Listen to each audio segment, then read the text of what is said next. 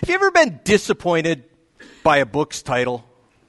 I came across this story, and yes, this is going to date me a little bit, but it was a story Ray Stedman told of a, a, gentleman who was walking past a bookstore, and as he did, he noticed in the window there was a book with a title, How to Hug.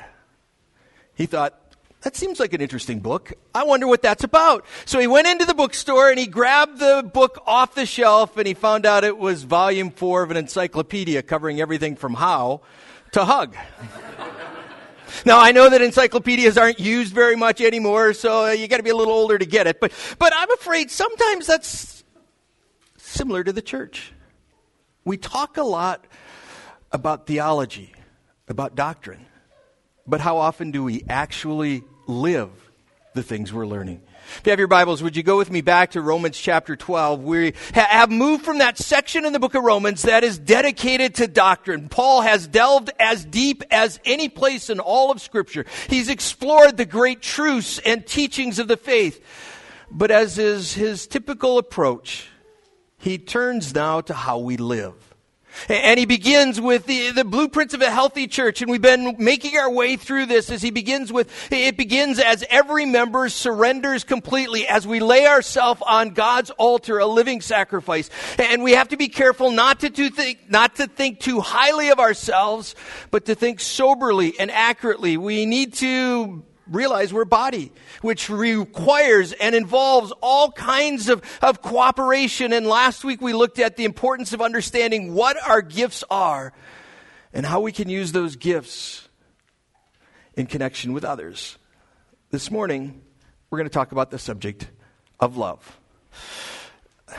Several years ago, shortly after Renee and I were married, we attended a va- uh, Valentine's banquet. It was up in the cities.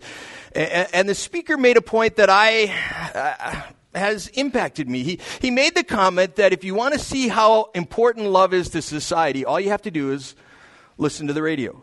And it doesn't matter if you choose a secular or religious station, the majority of the songs are going to somehow revolve around love. Well, I, I, I, like to prove and verify. And, and, so I was going, and as I was looking at it, I wanted to find out are the majority of songs on the radio today about love? So I went to the top 100 and I checked out some of the songs. I have to be honest. I don't even know who most of these artists are, let alone these songs. And so I decided I would read the lyrics of a few of them to find out if they were actually about love. I have to be honest, I didn't read very many. Maybe that was love. I'm not really sure. But love is a huge part of our life. And in order for us to really be the people that we ought to be, we need to take time to love. Let me just begin by reading Romans chapter 12, beginning in verse 1, where Paul writes these words Therefore, I urge you, brothers, in view of God's mercy, to offer your bodies as living sacrifices, holy and pleasing to God. This is your reasonable service or your spiritual act of worship. Do not be conformed any longer to the pattern of this world, but be transformed by the renewing of your mind. Then you will be able to test and approve what God's will is, his good, pleasing, and perfect will. For by the grace given me, I say to every one of you, do not think of yourselves more highly than you ought, but think of yourselves with sober judgment in accordance with the measure of faith God has given you. Just as each of us has one body with many members, and these members do not all have the same function, so in Christ, we who are many form one body, and each member belongs to all the others. We have different gifts uh, according to the grace given us. If a man's gift is prophesying, let him use it in proportion to his faith. If it's serving, let him serve. If it's teaching, let him teach. If it's encouraging, let him encourage. If it's contributing to the needs of others, let him give generously. If it's leadership, let him govern diligently. If it's showing mercy, let him do it cheerfully. And then I included the title. Now, titles are not inspired. In fact, they were added a thousand years after the scripture was written. But I think sometimes it does help us to understand at least one person's opinion what the rest of the chapter is about. Paul is going to jump into uh, something slightly different. Most of what we have read thus far in the book of Romans is heavily dependent upon what preceded it. And oftentimes it has taken a fair amount of work to try and delve deep into what he's saying. This morning, I'm not going to say anything that will shock you. It's not something you probably don't already know. He's going to throw out, if you will, popcorn commands. Depending on how you want to count them, they're up to 21 different commands. And most of them you already understand. Now, it's are we willing to live them? But let me read him. Beginning in verse number 9, he says, Love must be sincere. Hate what is evil. Cling to what is good. Be devoted to one another in brotherly love. Honor one another above yourself. Never be lacking in zeal but keep your spiritual fervor serving the Lord. Be joyful in hope, patient in affliction, faithful in prayer. Share with God's people who are in need. Practice hospitality. Bless those who persecute you. Bless and do not curse. Rejoice with those who rejoice. Mourn with those who mourn. Live in harmony with one another. Do not be proud, but be willing to associate with people of low position. Do not be conceited. Do not repay anyone evil for evil. Be careful to do what is right in the eyes of everybody. If it's possible, as far as it depends on you, live at peace with everyone. Do not take revenge, my friends, but leave room for God's wrath. For it is written, It is mine to avenge. I will repay, says the Lord. On the contrary, if your enemy is hungry, feed him. If he's thirsty, give him something to drink. In doing this, you will heap burning coals on his head. And do not be overcome by evil, but overcome evil with good. For the few moments we have this morning, I, I really want to just talk about what does love in the church looks like. I think Paul's going to break it out in two different categories. How do I love those of you in here? And then how do I love those out there who may not like me? We'll get to that next week. But he begins by looking at the importance of love. So far in the, the gospel or in the book, Paul has used this word love only to speak of God's love towards us. In chapter 5, he says, But God demonstrates his love. For while we were his enemies, while we were still caught up in our sins, while we were running away from him, Christ took upon himself the penalty I deserve, that you deserve. There is no greater demonstration in all the history of the universe than God being willing to take human flesh, to walk amongst us, to live a perfect life, to die a sacrificial death, to take upon himself the eternal torment I deserve. Amen. That's love. And Paul in chapter 5 says that love not only brings us eternal life, but at the moment we place our faith in Christ, His Spirit comes and it is poured into our heart by the Holy Spirit He's given us. And so we now not only can experience the love of God through salvation, but we experience it on a daily basis as His Spirit pours into our life everything that we could possibly need. And in chapter 8, Paul ends the chapter with this amazing statement. What then shall separate, shall we say in response to this? If God is for us, who can be against us? He who did not spare His own Son, but gave Him up for us, how will he not also, along with him, graciously give us all things? Who will bring any charge against those God has chosen? It is God who justifies. Who is he that condemns? Christ Jesus who died. More than that, who was raised to life is at the right hand of God and is interceding for us. Who shall separate us from the love of Christ? Shall trouble or hardship persecution or famine or nakedness or danger or the sword.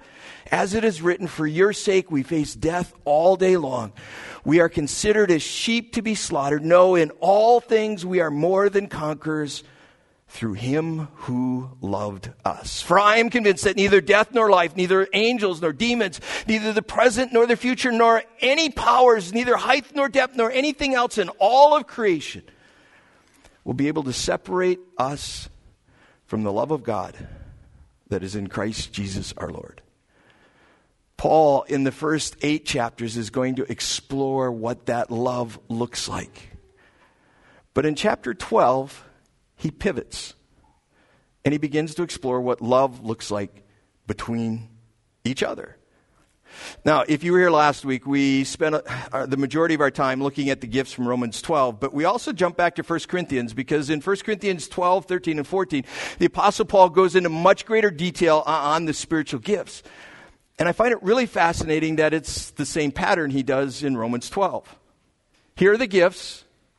Oh, we really need to talk about love. And then let's get back to how we use the gifts. And so let me just read. I, I, know that 1 Corinthians 13 is most often associated at weddings, but it really isn't a wedding passage. This is how we as the church should relate to one another. Paul says, If I speak in the tongues of men and of angels, but I have not love, I am a resounding gong or clanking cymbal. If I have the gift of prophecy and can fathom all mysteries and all knowledge, and if I have faith that could move mountains, but have not love, I am nothing.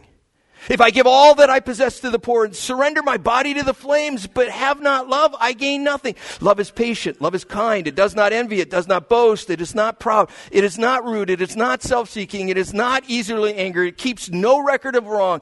Love does not delight in evil, but delights to rejoice with the truth. It always protects, always trusts, always hopes, always perseveres.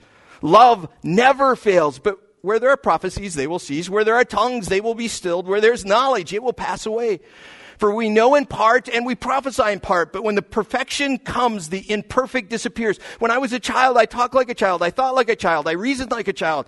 When I became a man, I put childish things, childish ways behind me. Now we see but a poor reflection as in a mirror. Then we shall see face to face.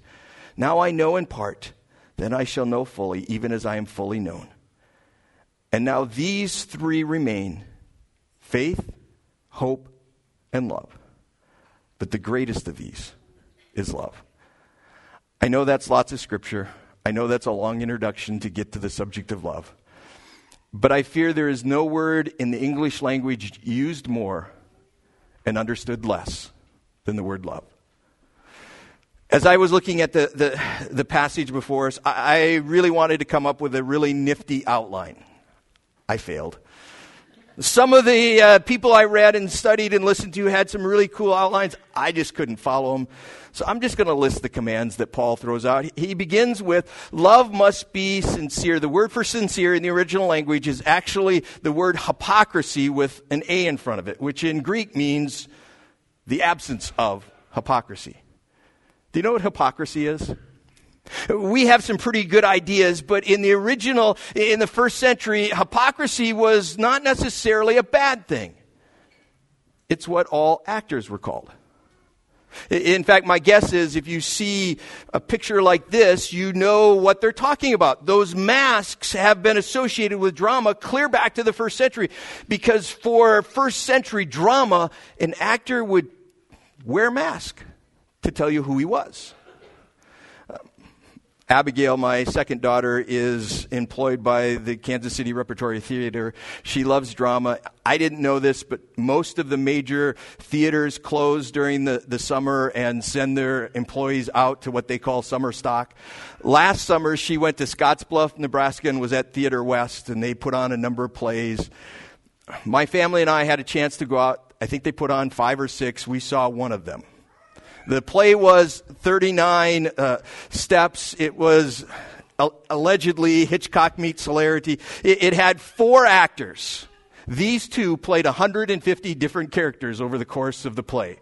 And it all depended on which hat they were wearing, which costume they were wearing, which accent they were wearing. In fact, there were times where they would switch hat and become a different person. And it was hilarious. It was fun to watch, and I was really impressed by their acting skill.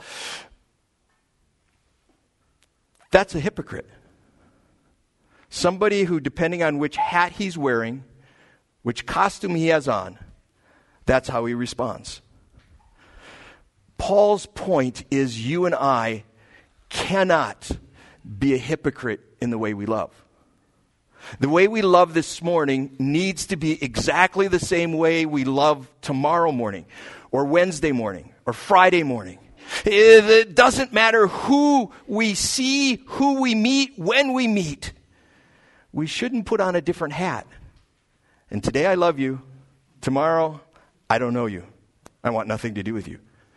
Paul is saying that the love that God has given to us, that same kind of love needs to be lived in the body, regardless of what time or place or person you're faced with. Now, I get all of us have friends that are easy to love and acquaintances that may not be. But as a follower of Jesus, I have to strive to be the same regardless of who it is that I'm talking to. Think back this last week. Did you walk the other way to avoid someone? Did you try and avoid somebody you didn't really want to talk to? Or can you say you treat everyone the same? Now, I recognize none of us are perfect. Please don't hear me to say that I am perfect at this because I'm lousy at most of it. But the goal is to treat everyone, every time, with the same love. I love without hypocrisy. And now we get into really uncomfortable territory.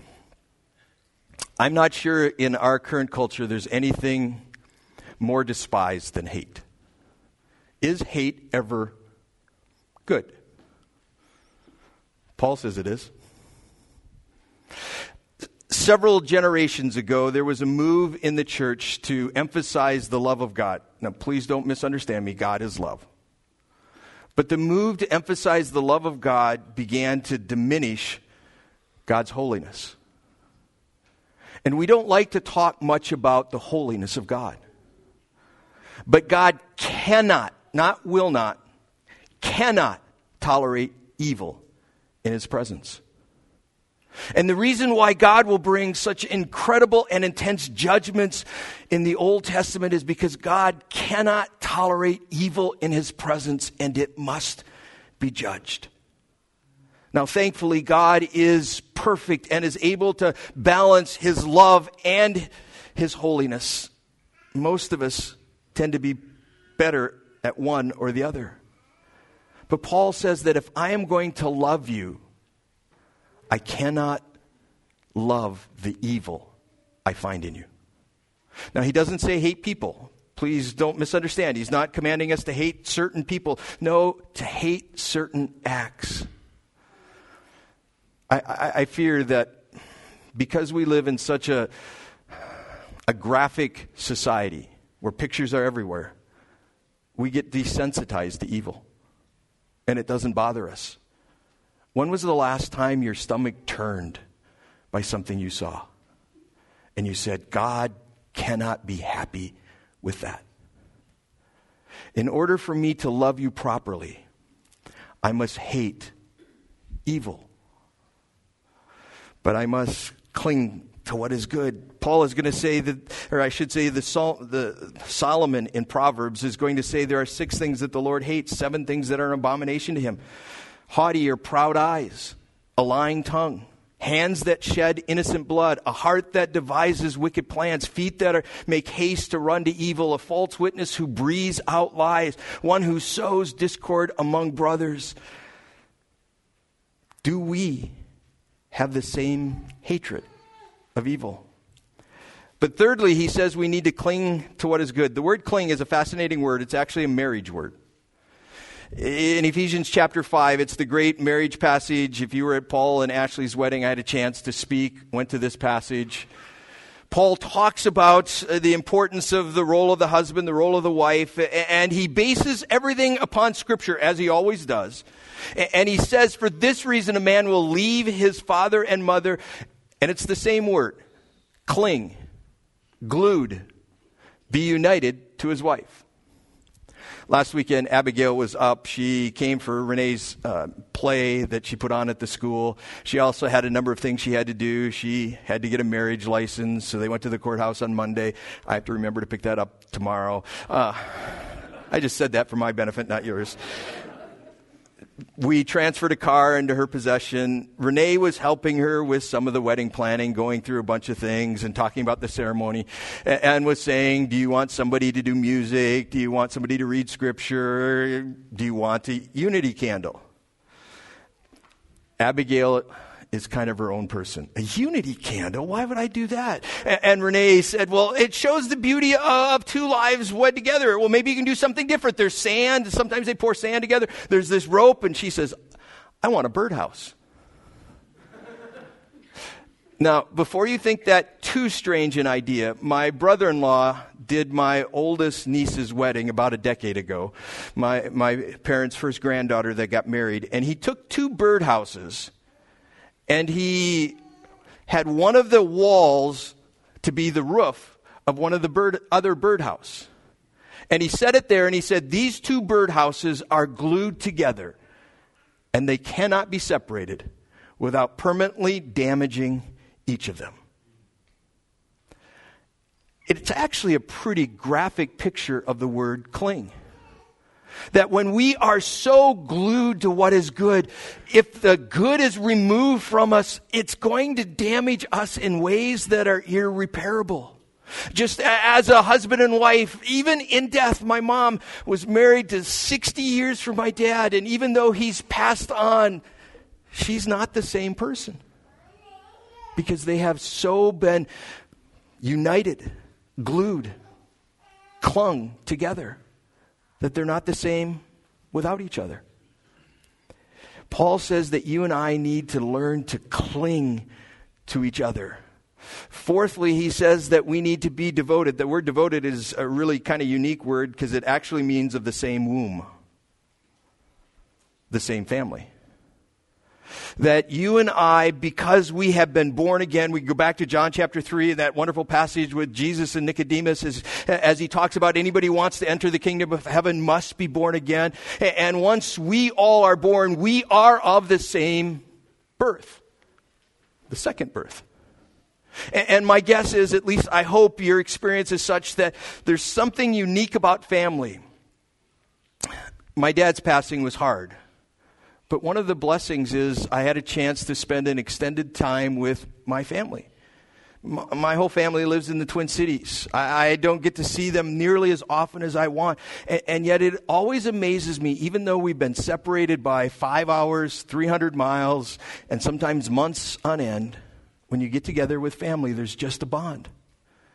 And, and, Paul is drawing from that idea that we are a family and we must learn to practice Philadelphia. I learned something this week. Maybe you don't care about history trivia, but one of the things that has always bothered me is why in the world is the capital of the state of Pennsylvania called Philadelphia? I'm sorry, there are not too many places I would less describe as the city of brotherly love. They, they snowballed Santa Claus on numerous occasions. I mean, come on, what kind of city is it? Why are they called Philadelphia? If you go back to the history of our nation, if you study its origin, you remember back when there were 13 colonies, most of the people coming across were coming for religious persecution. Most who came across set up colonies where you were required to worship in a certain way. If you were in the north, you were expected to be a Puritan. You had to follow the, the congregational church. If you were in the south, you were expected to be part of the Church of England. You were Anglican. If you were in parts of Virginia, you were Roman Catholic. If you were in Rhode Island, Roger Williams began the Baptist faith, and everybody in Rhode Island was Baptist. Pennsylvania decided we're going to start a colony where it doesn't matter what religion you are. And our capital city is going to be the place where everyone is welcome. Everyone is treated the same. Let's call it Philadelphia. I don't know if they've succeeded or not, but the church needs to succeed. This needs to be the place where it doesn't matter who you are or what background you come from. It doesn't matter your economic status. It doesn't matter your ethnicity. It doesn't matter your color. It doesn't matter. All that matters is that you are here and we treat you with affection Amen. and love. I, I, I learned something that I didn't know. If you're in the hospitality industry, one of the rules that you're taught on day one is the rule of five and ten. The rule is that if you get within 10 feet of anybody in the store, you're expected to make eye contact with them, wave, acknowledge them. If you get within five feet of them, you're required to verbally acknowledge them. If the hospitality industry decides that we must go out of our way to make other people welcome, what do we in the church do? To make certain everyone here this morning is welcome. Devoted to brotherly love, honor one another above yourselves. There's lots of difficulty in, the translation of the above yourself. I like outdo one another in honoring others. It's a competition. How are you going to honor someone more than I do. Are you going to honor anyone? We live in a world in which honoring others is becoming a bit of a lost art. In fact, I would encourage you to think back through last week. How many times did you intentionally go out of your way to honor anyone? Let me change the question. How this week will you go out of your way to intentionally honor someone? Card of encouragement, phone call, ask how they're doing, shovel their snow. I hope not. Do we go out of our way to make certain that others know that they are honored? One of the commentators I was reading was talking, sometimes we forget the context in which the book of Romans is written. In the city of Rome, someplace between uh, two thirds to three quarters of the people who lived within the city limit were slaves. And thus, as they gathered for church, it was a radical idea for a slave owner to honor a slave. Even something as simple as holding the door open for a slave could get the person ridiculed in public. And yet, Paul expects the church to be a place where we don't have slave and free. We don't have rich and poor. We don't have men and women. We don't have ethnicity. We have a body in which we go out of our way to honor other people. How will you do that? This week. He continues down in verse number six, and yes, I'm speeding up because I'm going to run out of time and we'll be here the rest of the morning. But he says, Never lacking in zeal, but keep your spiritual further, serving the Lord. Love enthusiastically. Would you describe your love for people in this body as enthusiastic? Do you have a, a zeal? Do you have a fervor? Are you willing to serve others? Going back to that illustration just a second ago, in the, that first century, it was expected that the slave would serve the master. It was unheard of that a master would ever serve a slave. And yet, we could go back to John 13 when the creator of the universe came and he disrobes and wraps a towel around his waist and grabs the feet of his disciples into his lap, the humblest act that could be performed in the Middle East and he washes their feet. And he says, Now you go and do likewise. Are we servants of one another? He, he says we need to be joyful in hope, patient in affliction, faithful in prayer. The patient in affliction really kind of bothers me because I don't like to suffer. I, maybe I'm unusual. Maybe you love suffering. I don't know. I, I kind of doubt it. But We've been going through, I've been telling the, the lesson in Awana on Wednesday nights, and we're going through the life of the Apostle Paul. You can't read the book of Acts without seeing Paul suffer. In fact, I, I, I, would challenge you sometime to read a single chapter from, from Acts chapter 13 on to the end in which you don't see somebody throwing a rock at Paul stoning him, leaving him for dead, beating him up, imprisoning him, threatening to kill him, shipwrecking him. You want to talk about a man who endured affliction way beyond anything I can even comprehend. And yet he writes to the church in Rome be patient in affliction, faithfully praying for the body. How much time did you spend last week praying for people in here? See, I, I, have to admit, if I'm honest, the majority of my prayer far too often revolves around me and the needs and struggles I'm going through. Read through all of Paul's letters. He begins almost every single one of them with a statement that I am praying for you. I can't imagine the hours Paul must have spent in prayer for those that he cared about. Number eight, love generously. You want to know what hit me when I was coming to this point? If you were here last week, one of the gifts is giving.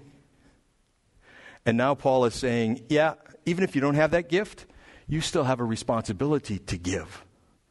Uh, maybe you are not specially gifted to give huge amounts, but all of us have an expectation to share with God's people who are in need, which necessitates all kinds of things. We have to understand the needs people are going through. And then we need to do what we can to make certain that we can meet them. And then finally, he, he, says practice hospitality. Hospitality is a word that has largely changed since the first century. For us, it's having coffee with somebody, inviting somebody over to, to eat, going out to lunch with them. In, in the first century, Christians were routinely chased from their homes. Missionaries who would attempt to, to share the gospel would leave their homes, and there was no place for them to stay. The inns in the first century were largely brothels. They were places of ill repute. a missionary, a, a Christian fleeing persecution, wouldn't stay there. He was entirely, they were entirely dependent upon the generosity and kindness of others. If this morning a total stranger came to church and shared, I need a place to spend the night, would you open up your house for them? One of the stories that caught my eye this week, probably because of all the things that are going on in Ukraine, was a pastor who had traveled to Ukraine uh, a decade or two ago. He was there to teach in a Bible college, and, and he shared on the last night, all of the teachers, there were three of them, were invited to a home in Paradise, Ukraine. He said there was nothing paradise about it. It was the poorest place they had spent their entire time. They went into this house and they were invited into the back room of the house. And in the back room, there was a large table, rough benches, and a tablecloth over about a third of the table. He also said that he had never in his life been in a place with more flies. In fact, he wasn't certain he could eat without consuming some of them. He sat down and he tried to scoot to the end, and they said, No, no, no, you have to sit here. And in the middle of the table where the tablecloth was, there were three bowls, three cups, three sets of utensils. They were served some food, and he was trying his best to not think about the flies until he started looking around and he noticed that everybody else seated around the table had to share a bowl, had to share a cup, had to share utensils. But those who had come from America to teach them of Jesus, they sacrificed extremely to make certain their needs were met. That's hospitality. As we conclude this morning, I, I, came across an illustration of the church using their gifts in harmony with one another. Tom Nelson pastors in Fort Worth, Texas, and has a large church with lots of talented people. We have lots of talented people too, but I didn't feel like asking anybody, so I found a clip on YouTube. I, I don't know if you've seen this clip or not, but it's an interesting clip. It, it took place about a decade ago in, in Spain. It begins with a gentleman who is incredibly talented, using his talent to play the bass in ways none of us here probably could. But my guess is you and I would grow bored if all we had a bass. I don't even know what song he's playing. It isn't long until a cello player comes, and at least she's playing the melody. I get the melody. I recognize that song now. It's Ode to Joy, written by Beethoven. But I have to admit, it wouldn't take me long until I got a little bored with the bass and the cello. But as the bass and the cello play, maybe we should add another instrument or two. Maybe we can add, I don't know, maybe a bassoon, a couple violas. As they play, soon others join them. And as they join them, the depth, the beauty of the music deepens. As each using their specific, unique gift to make some incredible music.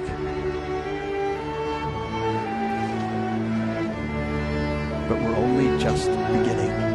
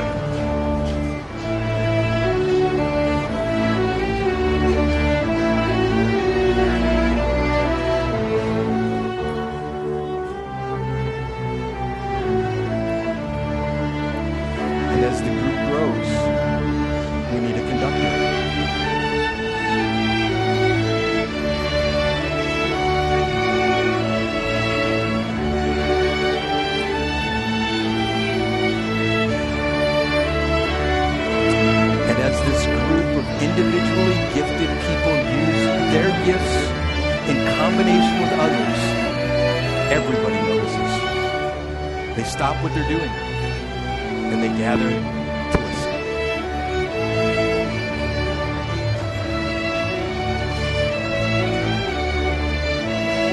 Let's add some brass, maybe even some percussion, and see what that sounds like. And who knows, maybe even a voice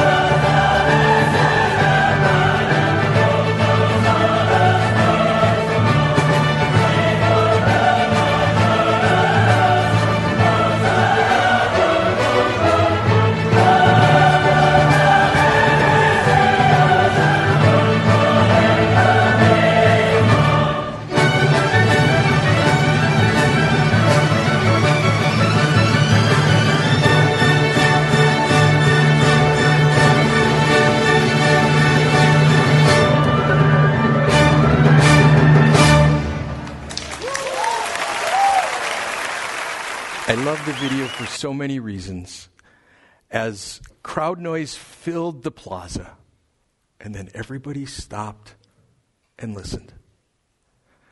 I'm convinced that when we, as Christ's body, use our different gifts for the good of each other, the world will notice.